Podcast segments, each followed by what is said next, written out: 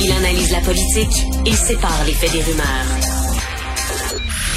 Mario Dumont. Cube Radio. Et c'est le moment de parler sport avec euh, Jean-François Barry. Salut Jean-François.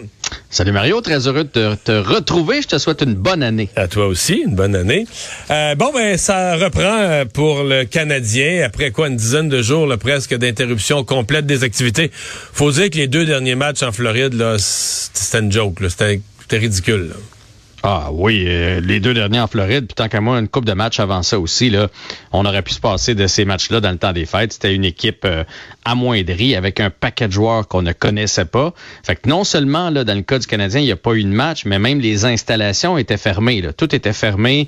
On a donné le temps à tout le monde de se reposer, d'essayer de chasser la COVID. Et là, on était de retour à l'entraînement aujourd'hui parce qu'il y a un match, logiquement, mercredi. Et euh, la bonne nouvelle, c'est que là, on, commence à, revoir des visages qu'on connaît. Donc, Hoffman, Dvorak et Armia seront disponibles pour le match de mercredi. Ça regarde bien dans le cas de Romanoff et de Evans aussi. Anderson s'est entraîné avec un chandail sans contact. Et parce que là, il y a les COVID puis il y a les blessures là, qui, qui s'entremêlent pour les retours. Exact. Et moi, l'impression que j'ai, c'est qu'il y en a plusieurs qui sont pas pressés de revenir. J'ai l'impression que c'est. Ben, écoute, une, belle, une belle saison, euh, tout va bien. Pourquoi il voudrait. Mais je, mais je dis pas que c'est de la mauvaise foi. Je fais juste dire que d'habitude, mettons, t'as un, un peu mal, mais euh, Colin, t'es en bonne position. Tu fais, je vais aller aider mes chums, puis je, je, tu sais, ah gèle-moi ça, puis, euh, puis on y va.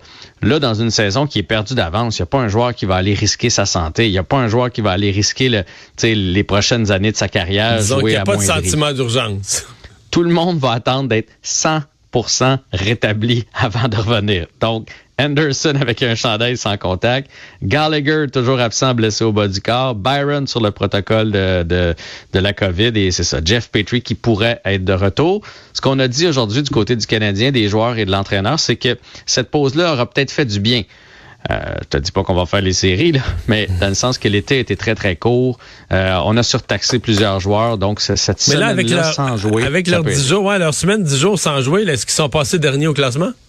Non, euh, les Coyotes ont trouvé le moyen de ne pas, gagner, les autres non plus. Mais on, on, se bat chaudement avec les, les Coyotes pour savoir qui va être la pire équipe. Là. Okay, le Canadien a maintenu son 31e rang. Ben, il y a un bout de temps, ils sont passés en avant de nous, mais là, après ça, ils ont reperdu. Donc, euh, tout dépendamment si on regarde le pourcentage ou le nombre de points. C'est chaud. C'est chaud entre les Canadiens et les Coyotes. Et euh, la mauvaise nouvelle du jour, peut-être, et là, peut-être qu'on en revient à ce que je disais tantôt, qu'il y a personne qui, qui a bien, bien hâte de revenir, c'est que Carey Price stagne, mon cher Mario. J'ai l'impression de revivre la saison d'il y a quatre ans, te souviens-tu?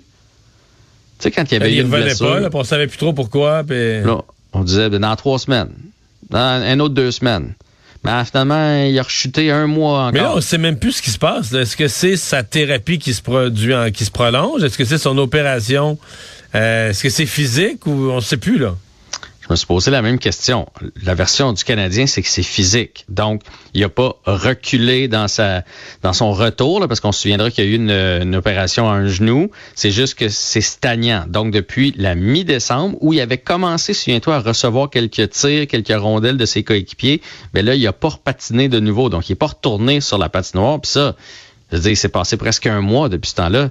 Ça, ça regarde mal. Puis moi aussi, je me suis dit, est-ce que est-ce qu'il y a besoin de plus de temps de repos là, côté euh, côté mental, etc., etc. Évidemment, on va pas nous le dire, on va prétexter que c'est une blessure au genou, mais ça, ça, on dirait que le fait qu'on y ait enlevé les Olympiques aussi, peut-être que ça joue dans sa décision. Il y a plus, il y a plus grand intérêt à se presser à revenir au jeu. Mais tu, penses quoi de la théorie que c'est tout simplement que Price euh, ne remettra plus l'équipement du Canadien là? Qui traîne en attendant qu'on s'occupe de son cas, qu'on règle son dossier, qu'on l'échange, qu'on l'envoie ailleurs? Ben moi, c'est drôle, moi je crois pas ça. Non? Euh, non, non, ils l'ont dit cet été qui, qui, que c'était un Canadien qui voulait rester euh, un joueur du Canadien. Puis au contraire, s'il était pressé de revenir, s'il voulait se faire échanger, là, tu te dépêches à revenir. Parce qu'il y a une date limite des transactions qui arrive dans deux mois. Là. Puis là, tu gosses sa tête euh, pendant trois, quatre semaines. Puis là, il y a une équipe qui va lever la main pour te prendre. Présentement, avec un gardien qu'on n'est même pas certain s'il va revenir au jeu cette année, mettons que tu es les Oilers d'Edmonton, tu vas-tu te lancer dans une surenchère pour Carey Price? Les autres, ils ont besoin d'un gardien. Là. Ça pourrait être un candidat. Est-ce que tu vas te lancer pour Carey Price? Non. Mais Carey Price qui est en forme et mentalement et physiquement, il peut avoir de la valeur. Mais, mais présentement, il reste euh, 4 ou 5 ans encore à 10 millions de dollars? Y a-t-il quelqu'un qui va se lancer là-dedans? On ne sait pas si son genou tient le coup, puis on ne sait pas si sa santé mentale va, va, comment. Alors, euh, ouais. Ben non, je pense, je pense pas qu'il va bouger. Puisqu'on parle d'échange, ben le, le, premier sur la liste, c'est Ben Sherrott. Et depuis déjà plusieurs jours, on se demande quelles sont les équipes les plus intéressées. Oui, il y aurait plusieurs équipes intéressées, entre autres les Rangers de New York. Et on y en a parlé aujourd'hui parce que là, évidemment, ça faisait dix jours qu'on n'avait pas vu les joueurs. On en a profité pour, euh, pour ratisser large, pour poser plusieurs questions. On a demandé à Ben Sherrod. Euh, évidemment, il sait qu'il est sans contrat. Il sait qu'il y a une valeur, dans le sens que c'est un défenseur de 6 et 3, 245 livres, qui a été très efficace. Toutes les équipes l'ont vu l'année passée en série. Là. Il a été très efficace l'année passée. Donc, il sait bien qu'il y a une valeur. Il y a eu, ce qu'il nous a dit aujourd'hui, c'est j'ai eu aucune discussion avec Jeff Corton, ni pour un contrat, ni pour se faire dire qu'il allait être échangé. De toute façon, il a dit avec l'expérience que j'ai maintenant, je vous le dirais pas si j'avais eu des discussions avec lui, bien évidemment. Mais il se stresse pas. Il dit plutôt dans ma carrière, quand mon nom circulait, ça me faisait quelque chose. Mais maintenant, avec l'expérience que j'ai, si j'ai à changer d'équipe, je vais changer d'équipe. Si j'ai à changer d'équipe cet été, ce sera ça. Mais il se stresse pas avec ça. Mais moi, si je suis une équipe qui, tu sais, il te manque un quatrième défenseur pour penser faire un bout de chemin qui va bloquer des tirs, euh, qui peut être intimidant à jouer, je pense que Ben Charrot arrive en tête de liste. On parle d'un possible premier choix au repêchage, si jamais on réussit à le passer à une équipe.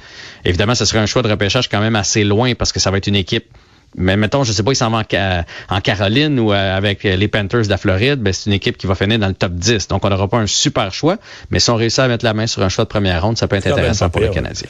Est-ce qu'il y en a d'autres? Parce que là, on, parle beaucoup de Sherrod, mais il, semble qu'il y a un grand ménage à faire. C'est, le, nouveau vice-président hockey, il va pas se contenter de changer un joueur. En fait, Quand tu la pire équipe de la Ligue. Le, deuxième joueur le plus convoité présentement, c'est Jake Allen. Oh!